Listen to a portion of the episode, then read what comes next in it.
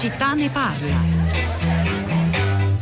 Buongiorno, sono Raffaele e io sono intervenuto con un messaggio sullo stesso tema, sul fatto della, della, della Thatcher che è certamente un, una donna e come donna non è che ha cambiato il suo atteggiamento politico nell'affrontare dei temi tipo Malvinas o tipo, tipo di politica che lei ha praticato durante il famoso ritorno al neoliberismo. Questo è il discorso di fondo. Io penso che sia una questione non di eh, maschio o femmina, come lei giustamente diceva prima, ma è una questione di una soggettività più al femminile. Buongiorno, sono Maurizio da Biella. Riflettevo proprio ieri, eh, indipendentemente dalla, dalla, sua considerazione di oggi sul, sul, ruolo delle donne in politica, che conto per carità dalla muscolosità di certi interventi, però proprio ieri, al di là di questo, eh, riflettevo sul fatto che ehm, mentre le sinistre in Europa tengono in ombra, in secondo piano, il ruolo delle donne o le, le donne stesse, ecco, i partiti conservatori invece eh, crescono leader eh, femminili, si vede dalle in, eh, in, Francia per prima, poi eh, vediamo qui in Italia e anche in Spagna proprio ieri, eh, l'altro giorno. E quindi il, eh, voglio dire, la, la riflessione è su questo ehm, laddove le donne vengono, vengono, tenute in un secondo piano, abbiamo come contraltare situazioni da parte dei partiti conservatori che invece eh, vedono le donne avanzare fortemente e, e, e, portarsi, e portarsi alla leadership dei paesi.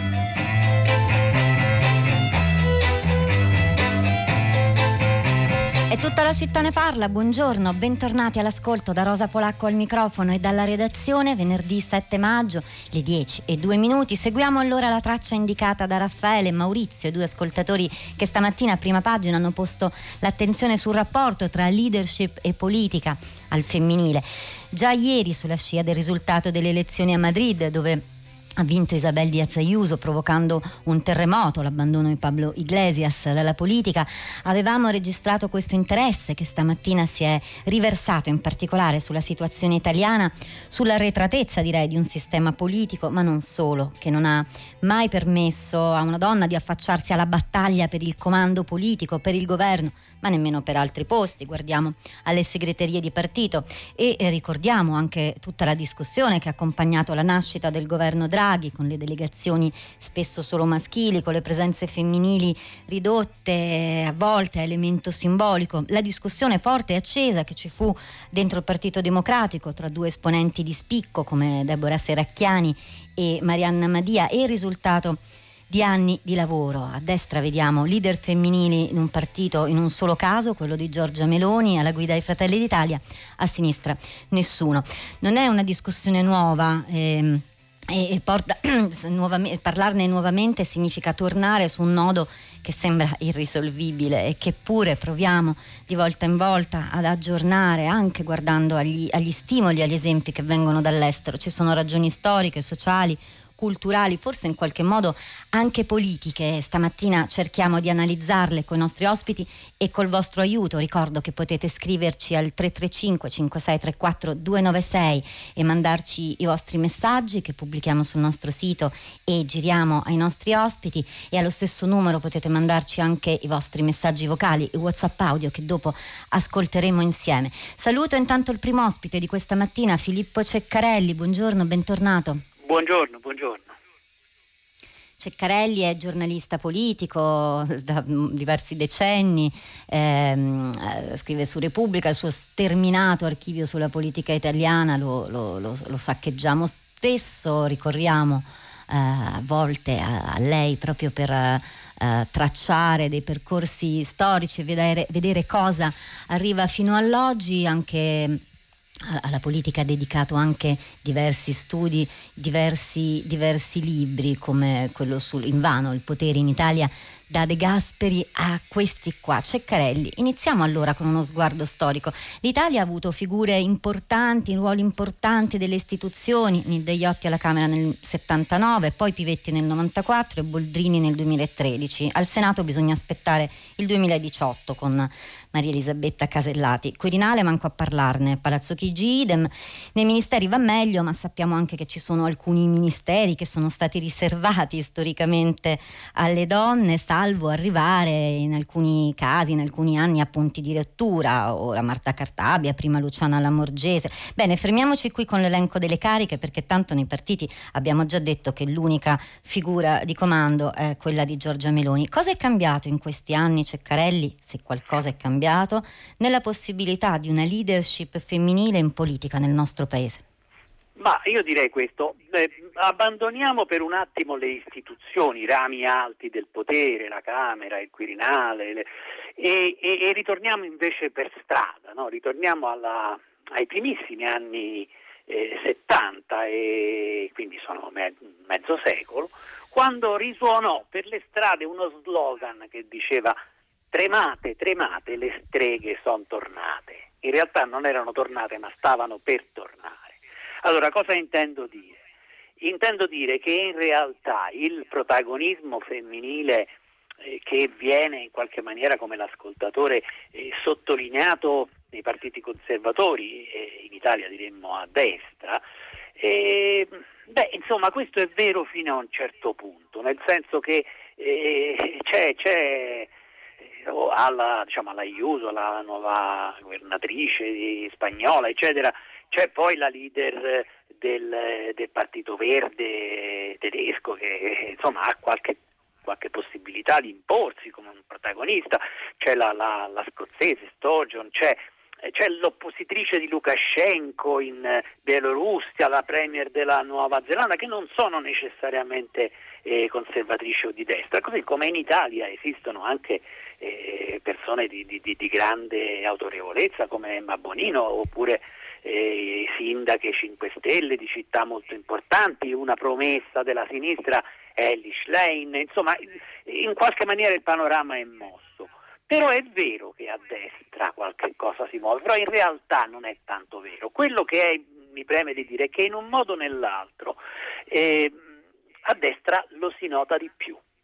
Il fatto che proprio eh, Giorgia Meloni eh, sia eh, l'unico leader donna di, di, di, un partito è perché là eh, lo si nota di più perché là dove più forte era la cultura patriarcale, nel senso che eh, sono discorsi che, che, che la Meloni cerca di, di, di, evitare perché le legge come un'insidia, ma insomma il, il, il fascismo all'origine della destra, c'è, c'è, c'è, Mussolini, c'è il fascismo e, e, lì è più forte il virilismo eh, maschilista, il padre, il patriarca, l'uomo anche sessualmente molto forte, per cui il fatto che proprio lì venga eh, evidenziata proprio la presenza femminile, eh, fa sì che eh, veramente eh, diciamo, è, è, qualche cosa che dà l'idea di, di, che è crollato un bastione. Ecco,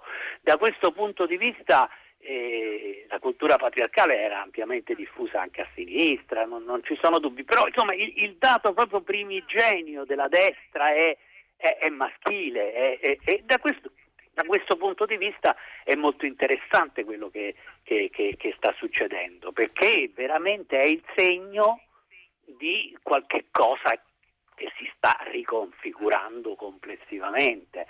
Il prossimo, mh, mm, il prossimo, per cui più che tutto sommato le istituzioni, eh, bisogna guardare forse nella società e da questo punto di vista l'altro bastione che ancora tiene è la Chiesa. Cioè, lì, lì, c'è un capo che si chiama Papa, cioè, quindi c'è il nome proprio paterno come, è dato. Eh, però anche lì sta succedendo qualche cosa, eh, nel senso che, che sta, sta, avvicinandosi eh, una, una, una, situazione nella quale eh, le donne ormai non, non, stanno più al posto che eh, diciamo, eh, le istituzionalmente le, le, aveva, le aveva messe. c'è una forma anche di ribellione da questo punto di vista.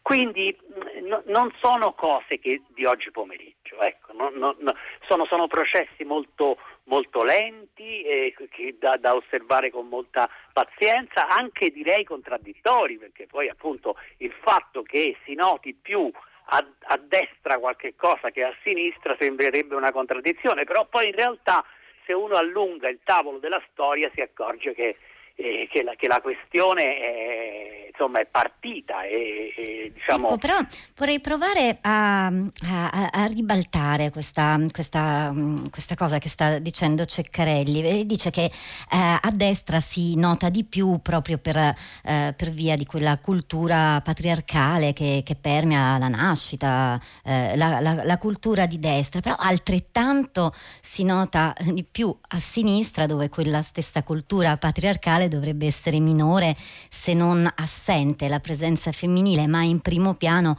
implode. Lei ricorderà bene la discussione recente, la citavo prima, tra due esponenti di spicco del Partito Democratico, Marianna Madia e Deborah Serracchiani, in particolare il discorso vede, verteva sulla, sulla cooptazione e sulle correnti. Allora penso ai ruoli in passato di politiche come Livia Turco, Angela Finocchiaro, Anna Finocchiaro, Rosi Bindi e forse la distanza storica fa sembrare che avessero più peso, ma la questione della cooptazione è antica e non semplice da, da analizzare. Da un lato la politica, la leadership è sempre o quasi sempre cooptazione, dall'altro sembra che oggi colpisca soprattutto le donne impedendo loro di fare un percorso di crescita autonomo. È così o c'è qualcosa di diverso? Ma lì, diciamo, per quello che riguarda un po' le faccende di, di, di, di diciamo, strettissima attualità. È molto difficile poi distinguere tra gli aspetti eh, come dire, di bottega, di strumentalizzazione sul momento, eccetera, e le grandi questioni che premono nella, sotto la crosta della storia. Però certo, effettivamente eh, le donne sono state in qualche misura eh, diciamo più soggette che ha. Del resto voglio dire alla cooptazione, del resto voglio dire in fondo la, la, la, il, discorso delle, del, del, discorso insidiosissimo, mi rendo conto, delle, delle, delle quote rosa avevano, aveva in, in, nuce proprio in se stesso un dato di cooptazione, se nel momento in cui diciamo, si prefissa una quota eh, destinata a... Nel caso del PD c'era anche dell'altro, secondo me, a essere sinceri, nel senso che c'erano dei conti da regolare tra maschi sostanzialmente, per cui certe vicende diciamo, hanno avuto eh, in qualche misura anche delle risposte all'altezza o alla bassezza della, de, della situazione, per cui si diceva è strano come non si debba invece considerare eh, come elemento di cooptazione quello che è accaduto non so, al Parlamento europeo dove invece non avevano cambiato la donna come capogruppo. Insomma, voglio dire, è, è, è una storia complicata. Più, più diciamo, generalmente, io adesso non, non vorrei andare un po' tro- prenderla troppo alla lontana, però è chiaro che questa è una storia che eh, veramente riconfigura il potere, le istituzioni, eh, diciamo, esiste da sempre un conflitto mh, mm, fondamentale tra maschi e femmine, proprio esiste dai, dalla notte dei tempi. E questo conflitto fondamentale eh, tanto, fon- tanto, più fondamentale quanto più è sommerso, coperto, anche perché non, non, è, non è, piacevole trovarsi dentro le, le, le case, le famiglie e la, la, guerra permanente. E il punto è che eh, diciamo, da questo scontro che appunto affonda nella notte dei tempi tra maschi e femmine è possibile che vengano a crearsi le condizioni per le svolte politiche, cioè almeno per, per l'ordine politico, per il fatto che diciamo, per un complesso gioco di azioni, reazioni, contraddizioni eh, si determinano gli, gli, gli, organi, gli ordinamenti sociali no? e, e, quindi in qualche maniera nel, nel, nella dinamica tra, tra, maschio e femmina si viene a, a stabilire le, le, istituzioni, in fondo voglio dire, esiste un corso di pensiero anche politologico che sostiene che il ruolo che hanno avuto le donne nella nascita della democrazia in Grecia è fondamentale, naturalmente eh, negato o, o, attraverso una diffamazione, no? per cui eh, le Amazzoni, le Baccanti, le Danaidi che spezzettavano e dilaniavano gli uomini,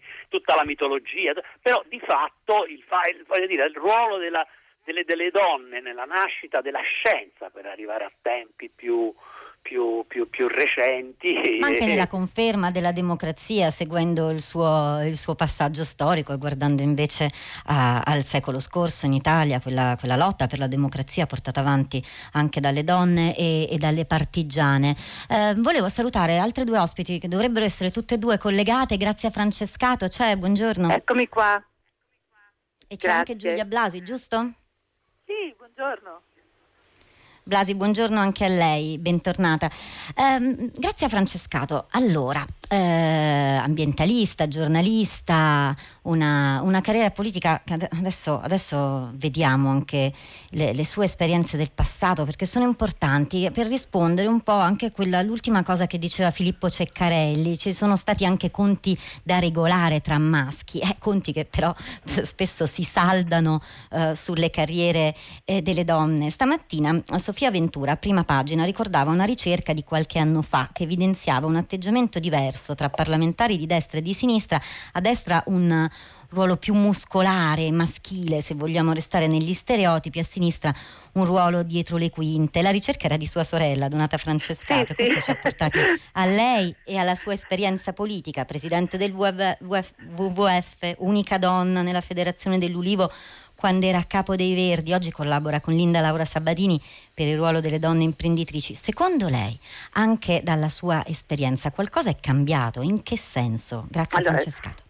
Diciamo subito che mia sorella ed io siamo state, non a caso, tra le fondatrici di F negli ormai remoti anni 70, quindi nel millennio scorso, nel secolo scorso, era la prima rivista, la prima rivista femminista, femminista. esatto, che è stata veramente un, uh, come posso dire, boom no? all'epoca, possiamo immaginarci. Allora, eh, intanto bisogna subito dire che il conflitto è complesso e quindi richiede risposte complesse ed è vero che è anche ancestrale, ma attenzione, sopravvive anche al giorno d'oggi, io lo chiamo l'ospite clandestino, perché sopravvive anche all'interno di donne e di uomini che fanno di tutto per essere politically correct e mi spiego. Eh, la differenza intanto va riconosciuta, le identità diverse vanno riconosciute se, se si vuole avere un dialogo eh, fruttuoso e, e bello per tutte e due, per ambedue le parti. In realtà questo spesso non avviene perché, e io l'ho visto in politica, ma si vede in qualunque altro settore, nel giornalismo, le donne per riuscire quasi sempre si devono omologare cioè devono assumere i valori maschili, altrimenti al top non ci arrivano o ci arrivano con molta maggiore difficoltà se vogliono mantenere la propria diversità. Eh, la mia amica Antonella Giacchetti, che è presidente della IDA, delle donne imprenditrici e dirigenti d'aziende italiane, dice che eh, il maschile è una piramide, e il femminile è una coppa. In altre parole, il maschile è gerarchico e punta al potere, punta al top. Il femminile potenzialmente è una coppa perché è inclusivo, perché è capace di accettare le diversità, di valorizzarle. Questo potenzialmente, perché poi nei fatti, come dicevo prima, io con una battuta amara, però la dico, posso dirla perché sono stata tra le fondatrici del femminismo da Dantan, dico che spesso le donne oggi sono passate dalle pari opportunità al pari opportunismo, quindi hanno imparato molto bene no, eh, i valori maschili e anche le tattiche maschili. Spesso lo fanno in maniera non confessata, in maniera inconsapevole e sono costrette a farlo. Quindi diciamo che eh, i valori femminili che riconosciamo come tali, che, che segnano questa diversità potenzialmente sono la cura, l'attenzione alla cura. La cura contempla sia una presa di responsabilità, io mi prendo cura della pianta sul balcone, del mio gatto, della famiglia, del territorio, del pianeta e anche però la, l'empatia, l'affetto. Ecco, le donne, io dico sempre, hanno un'intelligenza calda, capace di mettere insieme cuore, cervello, ragione e sentimenti. Quella maschile è più orientata al potere, al primeggiare, alle, io dico sempre i maschi fanno le primarie tra loro, è più orientata alla, appunto, al mantenimento, alla conquista del potere, spesso della persona o del clan. Detto questo ci sono poi infinite sfumature, questo è chiaro, eh? non bisogna mai tagliare con l'accetta. Ecco, Giulia Blasi ehm, stava ascoltando eh, penso le, le, parole di Grazia Francescato. Proviamo ad affondare nella trappola degli stereotipi. Continuiamo comunque a vedere nella leadership caratteri maschili e quando la immaginiamo per le donne chiediamo loro o ci aspettiamo da loro la stessa caratteristica. Quando però invertiamo il discorso e parliamo dell'importanza delle donne in politica e nei posti di comando, eh, mh, mm, mm, parliamo dell'importanza di portare una visione diversa, una sensibilità diversa. Vede, Francescato citava la parola cura, responsabilità, un approccio diverso proprio alla teoria del comando. E anche questo forse diventa stereotipo. Chi vuole farsi comandare più da una persona sensibile che da una potente. È per questo, secondo lei, che non si esce da questa impasse, Giulia Blasi, scrittrice e che... saggista? Io credo che il problema sia essenzialmente quello che noi intendiamo per potere, perché eh, la nostra concezione di potere, come diceva giustamente Grazia Francescato, è piramide, quindi c'è qualcuno in cima e qualcuno sotto. E la piramide, per la sua forma, fa sì che gli spazi si restringano man mano che sali è chiaro che chi detiene più potere non se lo lascia scappare. Eh, prima Ceccarelli diceva conflitto maschi-femmine, eh, questo fa presupporre che il conflitto sia ad armi pari, cioè che i maschi e le femmine si facciano una sorta di guerra ad armi pari per il possesso del territorio. Nella realtà quello che sappiamo esistere davvero è che le donne sono oggetto di una costante guerra sociale, non solo da parte degli uomini ma in generale, insomma le donne sono l'oggetto di, de, della guerra e ogni volta che provano in qualche modo a raddrizzare le strutture anche attraverso i femminismi che sono storicamente i movimenti che hanno provato a raddrizzare queste strutture le si accusa di fare la guerra ai maschi, cioè di fare la guerra, di essere aggressive, di volere rovesciare questa piramide. Eh, quindi c'è una costante critica anche alla sola idea che si possa fare un lavoro culturale per provare a raddrizzare queste strutture e anche a cambiare la natura del potere, che appunto, eh, pre- a parte che prescinde dalla biologia, quindi noi ricordiamoci sempre che la, almeno io personalmente credo che la tesi più accreditata ormai, alla luce dei fatti, sia che il genere, oltre ad essere un'identità, sia anche tanto una performance, quindi comunque noi come donne assorbiamo dalle donne intorno a noi un'idea di eh, potere, un'idea di comando, un'idea di ambiti in cui possiamo in qualche modo prevalere e questi ambiti sono generalmente la domesticità, la cura della casa, della famiglia, la gregarietà anche come professioniste e quindi finiamo comunque per ricoprire dei, dei ruoli che sono in qualche modo ancillari. Eh, questo ovviamente ha delle conseguenze dal punto di vista della visibilità, perché anche se magari le donne sono alla base, sono molte e numerose nelle parti meno visibili della piramide, poi quando si sale, e quindi si sale di prestigio, di visibilità e di possibilità di raccontare il mondo, di plasmare il mondo, le donne scompaiono.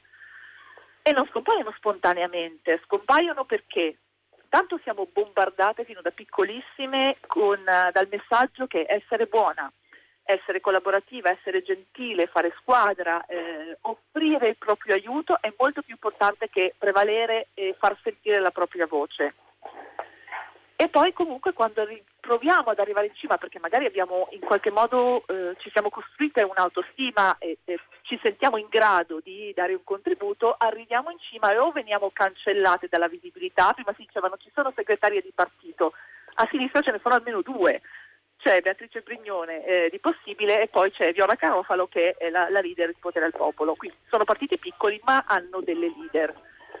Eh, sì, citavamo i grandi, la... grandi, grandi, partiti. Sì, chiaro, grandi partiti, certo, vabbè, certo. sarebbe tutto un discorso da fare. Eh, il problema delle donne all'interno della sinistra italiana sicuramente risale almeno al PC, almeno che sta per come minimo che in teoria doveva avere una, un minimo di spazio per le donne e non c'è stato però posso intervenire brevissimamente. Il dato di fondo è necessaria la, cons- la consapevolezza, perché per esempio noi verdi europei abbiamo sempre avuto al vertice, per scelta ed è nello statuto, è stato l'unico partito eh, per molto tempo, la doppia, eh, doppio, la doppia leadership. Io ero portavoce femminile dei verdi europei, così è stata Monica Frassoni, che è bravissima, e poi c'era il portavoce maschile. Perché il conflitto in sé per sé, se è dialogo e confronto schietto, profondo tra due diversità non è necessariamente guerra e non è necessariamente negativo.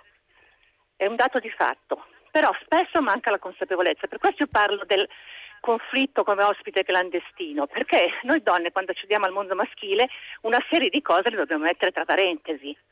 Faccio un esempio, l'uso del tempo. Quando ero dentro un rivo ed ero l'unica donna, adesso può sembrare una buttata, ma se si metteva a piovere, io pensavo, Dio, ho tutto bucato sul balcone che devo ritirarlo. Sono sicura che né D'Alema, né Rutelli, né Amato, né tutti quelli che erano i miei compagni di banco fossero attraversati da un pensiero del genere. Mi spiego. Perché un altro dato che contraddistingue la leadership femminile, perché la maternità veramente equivale a un master, è la capacità di fare un uso multiplo del tempo. Noi siamo multitasking per natura, siamo come la dea Kali, abbiamo 100 braccia e facciamo 100 cose, pensate alle nostre giornate quotidiane. Quindi si tratta di capire che la diversità non è di per sé marchio di inferiorità, per cui noi ci tocca di omologarci per forza, ma è diversità da valorizzare, è difficilissimo. Io ci ho provato, ero l'unica donna nell'Ulivo, ma ero l'unica donna anche nel board del WWF internazionale dove sedeva il principe Filippo, che insomma, pur essendo estremamente riverente della regina, però di fondo poi era misogino come tutti i maschi, ed è chiaro che a un certo punto una si scoraggia ed è tentata o di abbandonare o di omologarsi, anche perché è venuta meno quella che c'era all'inizio del femminismo, che era la solidarietà tra donne. Adesso è, è diminuita perché c'è un individualismo così spinto, no? il motto di ognuno, io speriamo che me la cavo e gli altri ci se ne importa, per cui è più difficile fare le lotte collettive che noi eravamo abituati a fare in maniera eh, più, tra virgolette, frequente e naturale, insomma. Ecco, quindi vedete che la complessità è veramente... Giulia Blasi, Giulia Blasi, ecco sì, volevo tornare a lei. Sì, però aspetti, le faccio anche una domanda riprendendo un passaggio dell'intervento di, di Grazia Francescato, quel passaggio sulla maternità come via al potere, inteso forse come gestione del, del complesso, stricto senso, del complesso proprio sì, quotidiano, e, e chiederle anche se c'è una questione generazionale rispetto allora, posso al, dire una cosa, io non credo molto Giulia a questa Blasi. cosa della maternità personalmente, perché credo che sia addestramento, non maternità, perché io che non ho figli comunque ho la stessa testa per molti versi di una donna che ce l'ha, cioè nel senso mi Guarda pure io, non ho figli, ho la stessa testa, però eh, anche io mi preoccupo da biancheria stesa fuori, è questione di addestramento, siamo addestrate fino da piccolissime a tenere tutto insieme, quest- noi dobbiamo arrivare in qualche modo all'età adulta per essere in grado di prenderci cura di una famiglia e veniamo addestrate fino da piccolissime, quindi eh, gli, stessi, gli stessi germi di, eh, di, domesticità vengono inoculati in tutte le donne, fino da piccolissime. Poi alcune fanno altre scelte, però comunque è training, è assolutamente training. Ci insegnano a fare le donne, lo impariamo dalle donne intorno a noi e se quelle sono addestrate alla domesticità, noi impareremo a essere addestrate alla domesticità. Lo sono quasi tutte, quindi sembra naturale, in realtà è tutto training. Eh, però sì, è un problema, è un, è un problema assolutamente di, di eh, si parlava di diversità prima, io non credo molto nella differenza innata, appunto penso che molto sia cultura, però credo che il problema sia fondamentalmente che noi non permettiamo alle esperienze che non sono tagliate su quella maschile di essere importanti e centrali all'interno della società. E allo stesso tempo gli uomini non fanno o raramente fanno l'esperienza femminile, quindi quella che noi in qualche modo associamo con la femminilità, la cura, la premura, eh, essere a disposizione degli altri negli uomini, nei maschi fino da piccoli, comunque viene inoculato il germe del successo, dell'andare avanti, del primeggiare, dell'essere delle voci, dell'essere, dell'essere presenti e vincenti, eh, anche, a disca- anche, a scapito delle, delle, donne che hanno intorno, che vedono eh, non naturalmente, ma vedono per addestramento come delle ancelle. Quindi qualcuno che in qualche modo ti aiuterà ad arrivare alla cima e siamo pieni di esempi così. Io adesso in questi giorni c'è Antonio Tajani, un stato criticato per aver detto che senza figli non esiste la famiglia. Eh, io ho sentito con le mie orecchie Tajani al Parlamento europeo due anni fa aprire la giornata internazionale della donna eh, parlando delle donne come nostre madri, mogli, compagne, figlie, eccetera. C'è un ruolo ancillare delle donne che è scritto nella nostra cultura e che noi continuiamo, continuiamo a riproporre e quando proviamo a uscire da quel ruolo ci viene rimproverato. La stessa Giorgia Meloni, che per molti versi è, un, è una leader eh, totalmente maschile, fino anche nella, nella, totale assenza di nuove figure eh, femminili emerse all'interno di Fratelli d'Italia, perché non ci sono nuove eh, donne in Fratelli d'Italia, ci sono ancora quelle vecchie.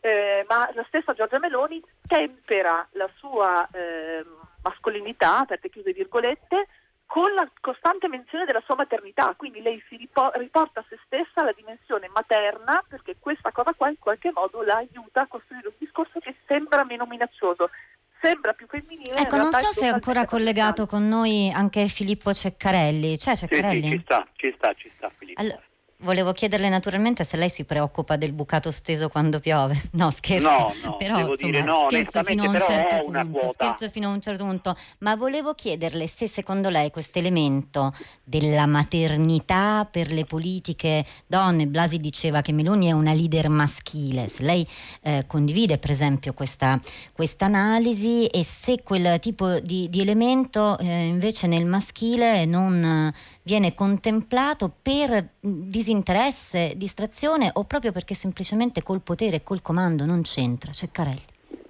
No, io prima di tutto proprio in nome della, diciamo, del, del, del, dello specifico maschile però eh, devo far presente con una certa solennità che ho una quota di incombenze, di incombenze che non risultano quelle del bucato ma che ce ne stanno diciamo il cambio del rotolo della carta igienica, la bolletta Fai sempre del... tempo adesso, adesso eh, voglio dai. dire, quindi siamo diciamo la vita prosegue. Momento, non vogliamo entrare nella No, nella, no, nella entriamo, entriamo, entriamo, posso Era farne una, una, una, certa posso fare una certa mm, come dire, senza nessuna polemica e senza nessuna ricriminazione, ma realmente è un ma penso che faccia bene poi eh, diciamo, un, un, un, paese governato da persone che eh, si occupano della pioggia sui panni è un paese più sano di, di, di invece di averci chi lo fa per conto tuo, questo da, da, questo punto di vista, politici che vanno in autobus, politici che si occupano dei ragazzini, li va a prendere a scuola, cioè, so, eh, funziona meglio sicuramente. E detto questo io però ho, eh, faccio un pochino di, di, di, di fatica perché mi, mi, rendo conto che, eh, eh, mi rendo conto che la prendo troppo eh, alla lontana, quindi parlando delle, delle, della democrazia greca, e, e, e, e troppo nel futuro, nel senso che ho l'impressione che la riconfigurazione complessiva delle istituzioni, dei sistemi sociali, degli ordinamenti sociali abbia qualche cosa a che fare con questo ospite clandestino o, o, o conflitto sommerso tra, tra, maschi e femmine, nel senso che penso davvero che tra la piramide e la coppa eh, diciamo, la, la, la, si possano trovare diciamo, sullo stesso tavolo, anche perché poi lasciatemi pensare che siamo fatti gli uni per le altre, nel senso che poi se i maschi so così è anche un po' perché le mamme gli hanno detto bello pisellone mio, eh. cioè voglio dire in qualche maniera eh, cioè, la questione... Adesso... Ha, Adesso eh, attendiamo i, i, messaggi che arriveranno in risposta sì, certo. a questa eh, provocazione di Filippo Ceccarelli. Allora, eh, scusate, dobbiamo, dobbiamo chiudere scusate, questa prima parte. Sì, Francescato, un, Scusami, un minuto. Posso, mi scusa perché devo, scusa tanto. No, prego. No, no, dicevo, ah, no, si stava, si stava scusando perché via, deve andare. D'accordo, sì, allora grazie, grazie, per, grazie, per, aver partecipato a questa discussione di questa mattina che potrebbe proseguire a lungo, come avete sentito anche da come si intersecano le esperienze e, e le aspirazioni dei, dei, nostri ospiti guardando alla, alla, società, alle istituzioni e al rapporto tra uh, politica, potere e leadership al femminile. Rosanna scrive, no, non siamo multitasking multitasking per natura, ma per necessità e fa un'enorme differenza. Giuseppe dice misogino come tutti i maschi, spero di aver capito male, anche questa era una provocazione di Grazia Francescato che ringrazio insieme a Giulia Blasi, scrittrice e, e saggista, ricordo il suo ultimo libro Rivoluzione Z, diventare adulti migliori con il femminismo, grazie anche a Filippo Ceccarelli e alla sua uh, storica esperienza da giornalista politico oggi per uh, Repubblica. Noi continuiamo in musica, ascoltiamo una canzone del 2017 scritta e interpretata da Margherita Vicario, che è cantante e attrice. In questo brano interpreta in musica il monologo di una matrona, una donna adulta che si rivolge a una bambina di 9 anni dicendole quasi tutte cose sbagliate. Una canzone dunque da ascoltare al contrario. Questa è La matrona Margherita Vicario. Devi fare una foto dove sembri una figlia e poi subito un'altra dove sei un po' sbiadita. Non perdere di vista il tuo vero obiettivo, devi mettere in luce il tuo lato creativo. Una bella palestra, una pizza indigesta, un po' di fortuna, una bella influenza. Faranno asciugare tutto quello che resta, la pigrizia che la vita ti ha dato,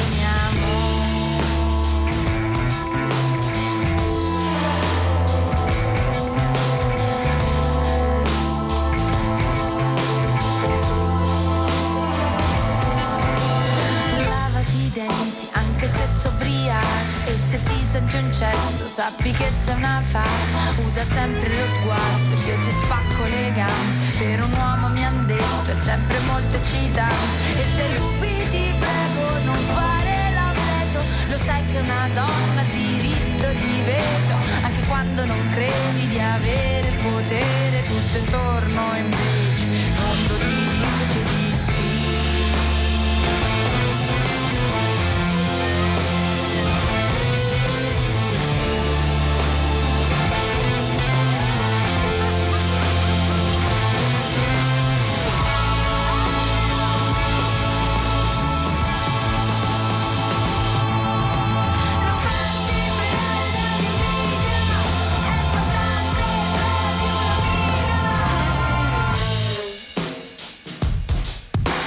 chiamare per prima, tanto meno la sera e puoi dire di tutto, ma non essere sincero, se mantieni il mistero su un amante straniero, puoi far bella figura, fatti far la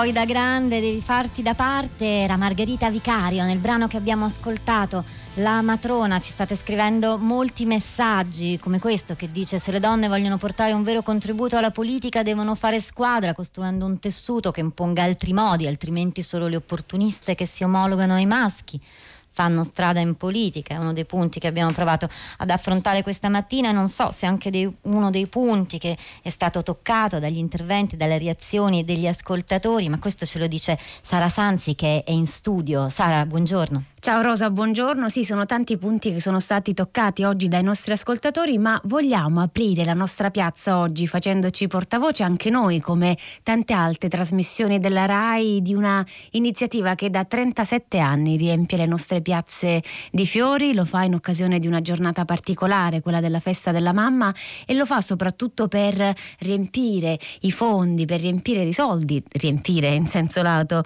la, la ricerca, in particolare la ricerca con contro i tumori. Anche domenica, questa domenica, saranno in piazza i volontari dell'AIRC per vendere le azalee della ricerca. Con 15 euro possiamo finanziare la ricerca contro i tumori e in particolare contro i tumori che colpiscono le donne. In questi 37 anni sono stati raccolti ben 275 milioni di euro. Per chi ha la mamma lontana, per chi è fuori sede, per chi vive all'estero ed è un expat, ricordiamo che è possibile comprare la Zalea, farla arrivare direttamente a casa e finanziare l'AIRC comprandola semplicemente online. Quindi vi rimandiamo al sito dell'AIRC www.airc.it e ora passiamo direttamente alla voce dei nostri ascoltatori. Iniziamo con un'ascoltatrice che si chiama Serena e ci chiama da Alessandria. Buongiorno Serena. Buongiorno. Eh, io volevo solo intervenire eh, riguardo al discorso di Giorgia Meloni come eh, leader eh, di un partito di destra italiano. Mi viene da chiedermi ma a che prezzo? Perché insomma i discorsi che, che la, che Meloni propone e anche il suo atteggiamento quando interviene pubblicamente sono tipicamente eh, cioè, riguardano più che altro a un elettorato maschile, quindi si rivolgono a un, a un pubblico maschile. E, e, quindi mi viene da chiedermi va bene, però è, è, diciamo è come se la destra più conservatrice accettasse di avere eh, una leader donna a patto che questa ehm, abbia dei, quegli aspetti, quegli atteggiamenti ehm, di violenza, di prepotenza, di, eh, così muscolari che piacciono tanto a, questa, a, a questo pensiero politico, al pensiero politico eh, della destra più conservatrice. Grazie Serena, anche, anche, anche, il messaggio di Bruno che ci è arrivato questa mattina sulla pagina Facebook di Radio 3 si iscrive più o meno in questa traiettoria. Bruno infatti dice che la destra abbia più leader donna mi sembra una falsa prospettiva dovuta all'eccessiva attenzione al liderismo rispetto alle idee. Dovrebbe contare di più il contributo femminile all'elaborazione teorica di un partito e non tanto la conquista di ruoli di potere in apparati ormai desautorati stati. Questa è l'opinione di, Blu, di Bruno, ascoltiamo anche eh, l'opinione che è arrivata attraverso i messaggi vocali giunti al 335 56 34 296. Buongiorno, è sicuramente utile sottolineare questo nuovo protagonismo delle donne in politica ed esserne soddisfatti, però si può anche notare che troppo spesso, almeno qui in Europa, queste donne sono a capo di partiti non conservatori, come diceva un ascoltatore, ma ultrareazionari.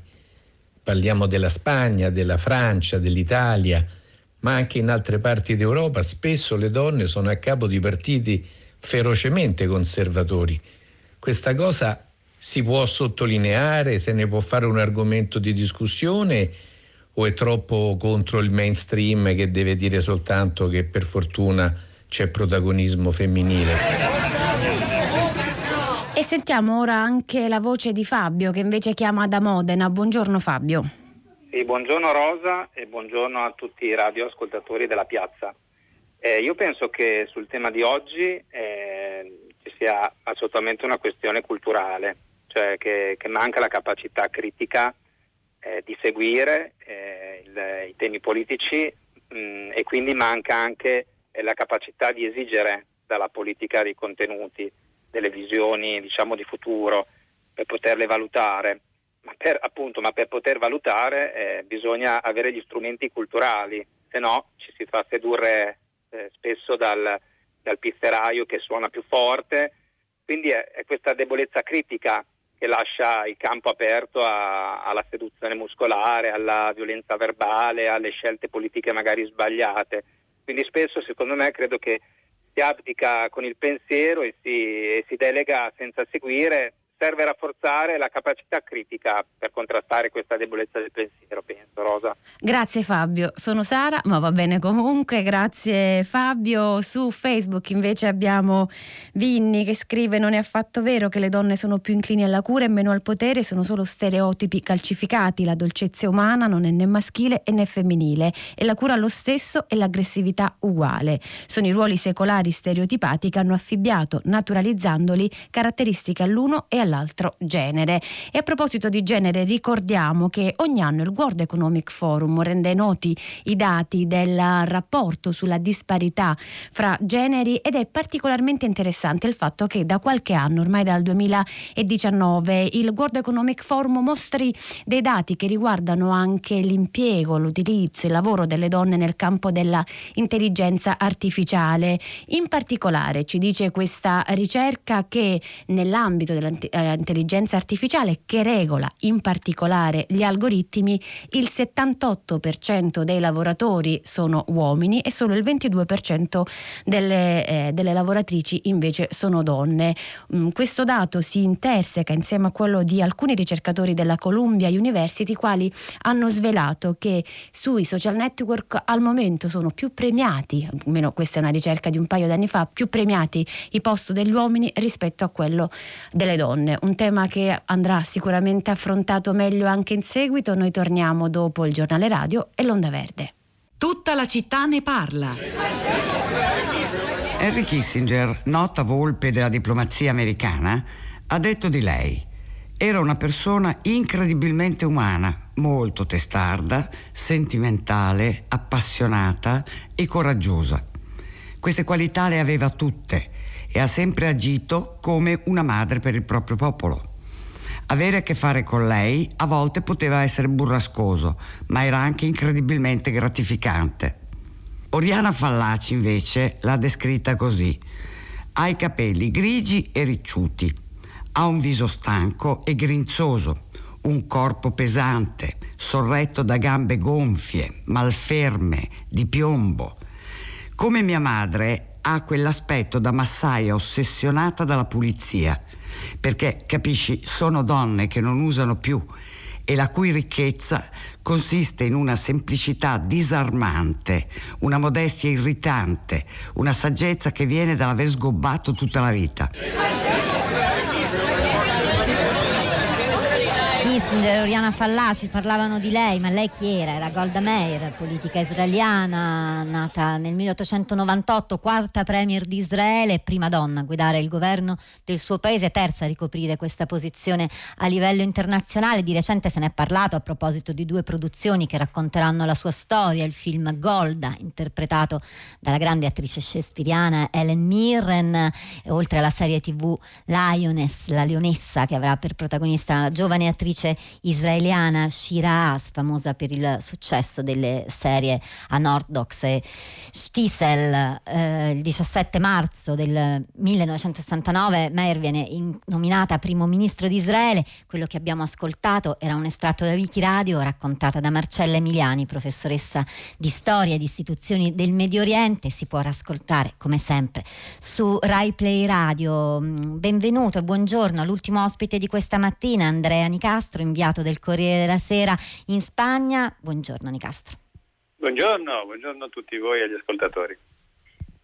Allora andiamo in Spagna da dove questa discussione è partita, dove la vittoria di Isabel Díaz Ayuso a Madrid eh, ha suscitato l'attenzione dei nostri ascoltatori in questi giorni, una vittoria che eh, ha superato eh, la sinistra anche in una dialettica che conosciamo bene qui, quella che chiamiamo forse con approssimazione tra aperturisti e rigoristi, ma ecco Ayuso ha vinto raddoppiando i suoi voti di due anni fa e vince con una politica all'insegna della libertà, dell'individualità, come anche lei Nicastro ha, ha sottolineato sul Corriere della Sera, qualcosa che appunto schematizziamo tra, tra destra e sinistra. Cosa c'è dietro la vittoria di Ayuso? Andrea Nicastro.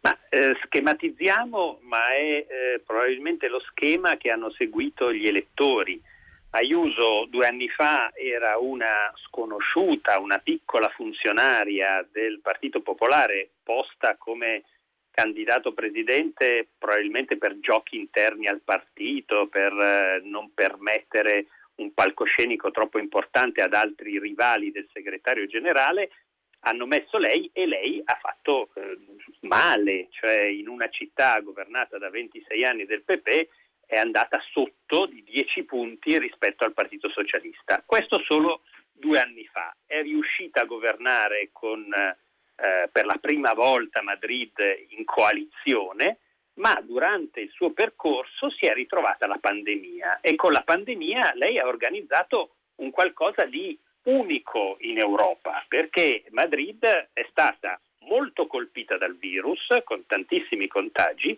ma è stata anche l'unica città che ha, si è mantenuta appena sotto, come dire, il filo della tragedia. Tantissimi contagi, tanti morti, un terzo più della media nazionale, ma la città ancora aperta. E questo ha ottenuto eh, a Madrid grandissimo consenso. La cittadinanza era dietro di lei, tutti approvavano queste misure che invece il governo nazionale tutti, insomma, molta parte della città lo approvava eh, contro il parere del governo nazionale. Lei ha detto io riesco a farlo perché ho buoni ospedali e non vado in affanno con le terapie intensive, riesco a farlo perché ho delle altre soluzioni tecniche che altre città non hanno e i cittadini dopo due anni dal 20% è arrivata eh, ad essere premiata con il 44% dei voti. Quindi una politica decisamente focalizzata sulla apertura.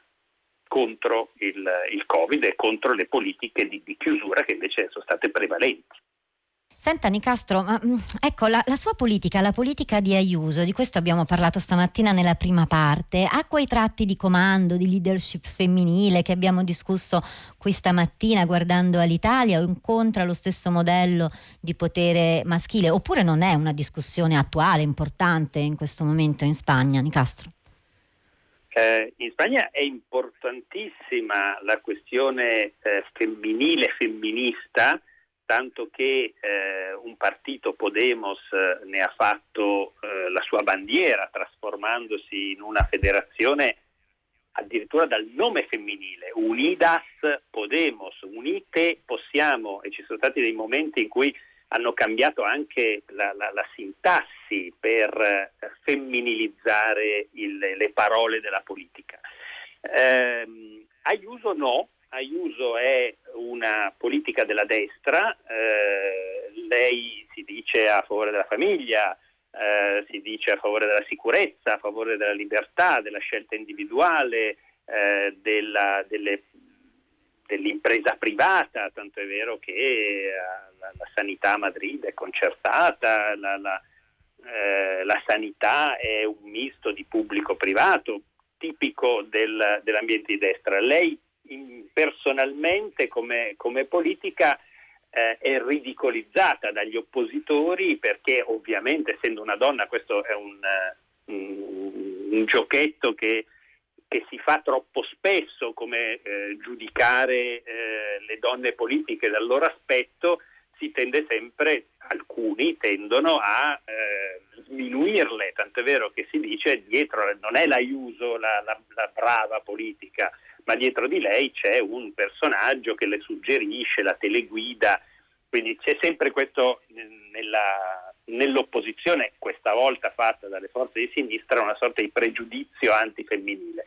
Lei ha scavalcato tutti, eh, non, non si è interessato, non ha neanche risposto a queste critiche, ha voluto eh, fare pochissimi confronti elettorali in televisione, ne ha fatto uno solo, perché probabilmente sa di non essere fortissima nel dibattito diretto eh, ed è andata all'incasso, cioè ha deciso di anticipare le elezioni perché aveva il vento dei sondaggi a favore, eh, già da, da, novembre, dicembre c'erano dei sondaggi che la davano sopra il 40%, attorno al 40%, questi sondaggi sono stati confermati e lei eh, per i prossimi due anni eh, governerà con questa grandissima maggioranza che ha restituito al PP al suo partito. Ed ecco la, come quel, quel pregiudizio e quello stereotipo sul potere si sono dissolti con la vittoria dell'Aiuso a Madrid. Grazie Andrea Nicastro per aver chiuso questa puntata. Noi vi salutiamo lasciando la linea a Luigi Spinola per Radio Tremondo. Rosa Polacco e Sara Sansi erano a questi microfoni insieme a Piero Pugliese in regia con Giovanna Insardi alla console e poi Cristina Faloci, Pietro del Soldà in redazione con Cristiana Castellotti che cura il programma. Vi danno appuntamento a lunedì con Pietro Pietro del Soldà alle 10, tutta la città ne parla.